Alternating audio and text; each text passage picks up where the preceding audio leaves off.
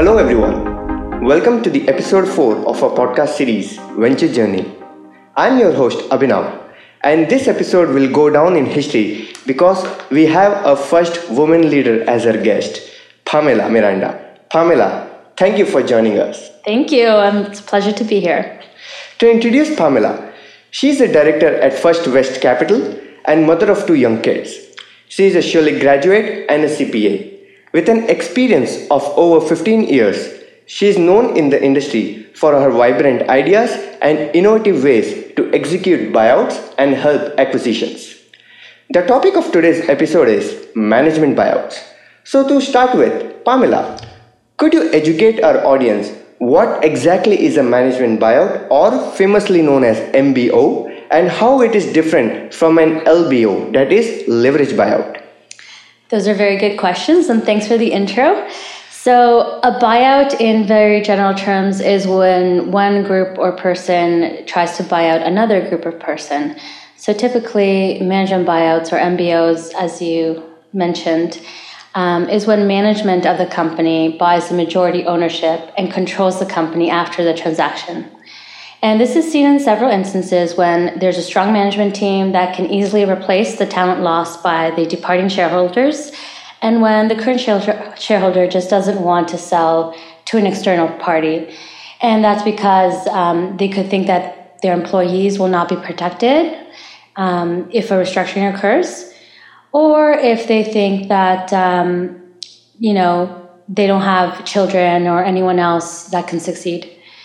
And in many cases, if it is an owner managed business, meaning that um, it's typically one to two people or a small group of shareholders, and they have grown the business and hired the majority of the staff, of which is seen as family, at the end of the day, they really want to protect those people. So you'd see it more in those kind of situations. And um, the difference between an MBO and an LBO or a leverage buyout is very simple. So a management buyout can be a form or fall under the umbrella of a leverage buyout, which in simple terms means using a higher percentage of debt to buy the business. So if you're trying to buy a business, how would you finance it? It could be 100% cash, or it could be no cash, all debt. In most cases, it's never 100% cash because you'd rather not invest all your eggs in one basket to diversify your risk portfolio and generate higher returns. And secondly, it's rarely 100% debt because you would have to find a very strong business that generates enough cash flow to support the debt while still grow it. So, in a leveraged buyout situation, that split tends to be less cash and more debt, but there's no magic formula. It's more of an art and science combination, and factors include the enterprise value of the business, the strength of the cash flows, the strength of management, and the industry. So, whether it's management buying the majority of the business, an MBO, or an external party buying the business, a general LBO, the common denominator here is debt, which is dependent on the cash flows of the business. So, typically in an MBO situation, management doesn't have millions of dollars just sitting in their bank account ready to buy the business. And lenders will look at the company's cash flows and that's typically defined as EBITDA, which is earnings before interest, taxes, depreciation, amortization, and lend on a multiple of this. This is also called the leverage ratio or debt to EBITDA. Thank you. That was really very helpful and detailed. So, to follow up on your answers, why are MBOs so uncommon in today's world, whereas LBOs are rocketing the global market? As we all know that the private equity market has approximately 2.5 trillion as dry powder. Um, very good question. So there's many answers to that, and one is supply demand.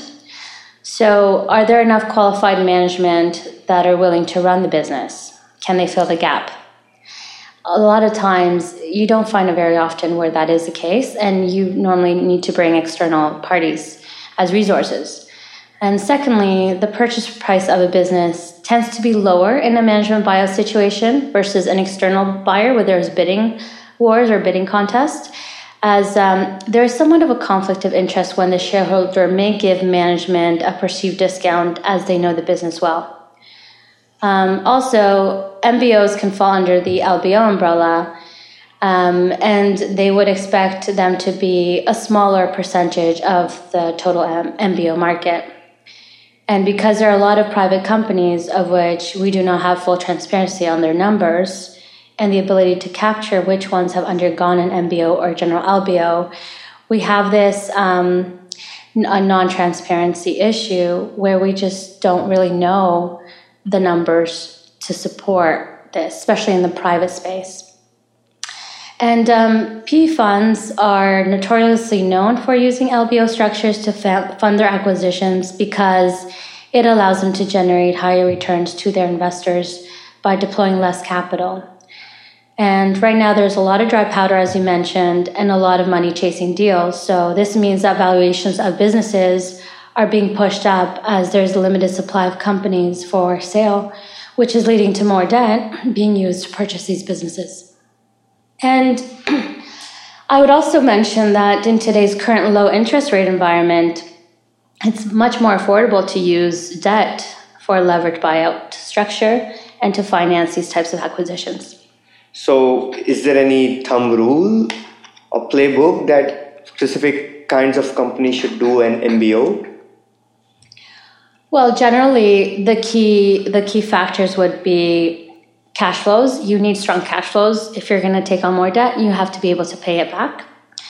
Um, management, you need to have a solid management in place that will able to run the business and replace the functions or roles that the departing shareholders had. For example, if the departing shareholder had all the key client relationships and these were not transitioned properly to management, then there we would be, have a problem. So once the departing shareholder leaves, so would those relationships with key customers, which means that revenue could be jeopardized and so could the business.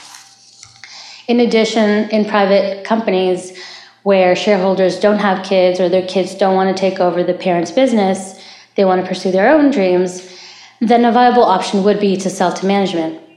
And this is why succession planning is so important, whether you're thinking of selling your business or not, because it takes time to train and transition people in management and groom them to be your successor. So it's better to start by identifying potential successors or candidates now and have those high level discussions because as an owner, you may think that Joe or Tina would be great for the role, but in reality, maybe that's not even in their plans. So bo- both parties need to see eye to eye. And I've also met um, a CEO of a company and he mentioned that the one thing that no one cares about or that he perceives as no one caring about is the employees of the business after he'd be gone. So he was a third generation in the family business, started by his grandfather, and his goal was to take care of his family or his loyal employees because if he were to sell to an external party, it wasn't going to be the same, and he wanted to make sure that his legacy and that his people were going to be protected. His kids also didn't have any interest in continuing on the family business, so a management buyout solution in this case was the way to go for him. So, if taking care of your employees is truly important, then an MBO is a good option. You sell the company to them, assuming that the business can handle the additional debt and that you have the resources. And in terms of corporates or public companies, um, you could have an MBO situation if um, they want to divest a non-core division or asset, then you could sell to the management that's running that division without having to go through a full sale process, which can be timely and costly. So, Pamela, following up on your response, you did mention that LBOs are done through a lot of debt. So, my question is can an MBO be done via LBO, like without, without any partner or investor? And has it ever happened? Um, that's a great question. I'd say technically yes. However, each structure is very deal specific. And it all depends on the business management, how much funds management has to invest, whether they would need a strategic partner to assist with growth or not. It's not just dollars, but also relationships, growing in new markets, expanding your network that can open doors to increase sales. Why does an MBO fail? several reasons. Um, one is poor execution. So everything could look great in writing, but when you actually come to executing, um, it just falls through, whether it's in the systems, in management, transitioning, um, too much debt, the structure being poor. Um, many many cash flow sweeps can choke the business depending on the structure of senior or junior capital deployed. Um, as I said, management may not be trained or not ready for the roles of running a business. Uh, maybe they said they, they could do it, but in reality, they're just not up for it. So those those are the main reasons. It's really the skills gap or key relationships, maybe of customers being uh, with the departing shareholder, and then you lose those relationships and revenues. So, do you suggest that a PE should proceed with an LBO when management is trying and fighting for an MBO? What PEs can do, and usually do a combination. So, for example, a small portion of key management rolls over their shares or get new equity while the private equity firms retains the majority of control in order to achieve their strategic objectives, which is usually growing the company for the next couple of years and then exiting at a higher multiple than what they bought to generate returns to their investor base.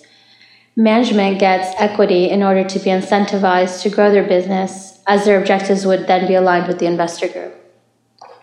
And if any PE doesn't want to go ahead with an LBO because sometimes they fear that management would might not work as per their efficiencies and if they don't want to can a PE replace the whole management and like try to optimize the cost and restructure the entire business? It's very rare that a PE firm would come in and buy the company and then the next day fire all of management and replace it with their own. And the reason for this is that you don't want to disrupt the machine. If the machine is working, you want to make sure you fully understand it before you start tinkering with it. You need time to observe operations, speak to everyone on the team, get their input as to what works, what doesn't. And then, when you're comfortable, build out a strategic plan around this.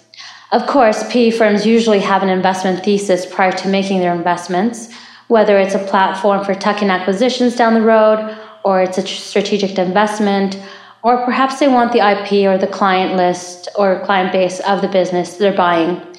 Maybe it is to expand their geographic footprint in a particular area. Whatever their investment thesis is, um, it's always there.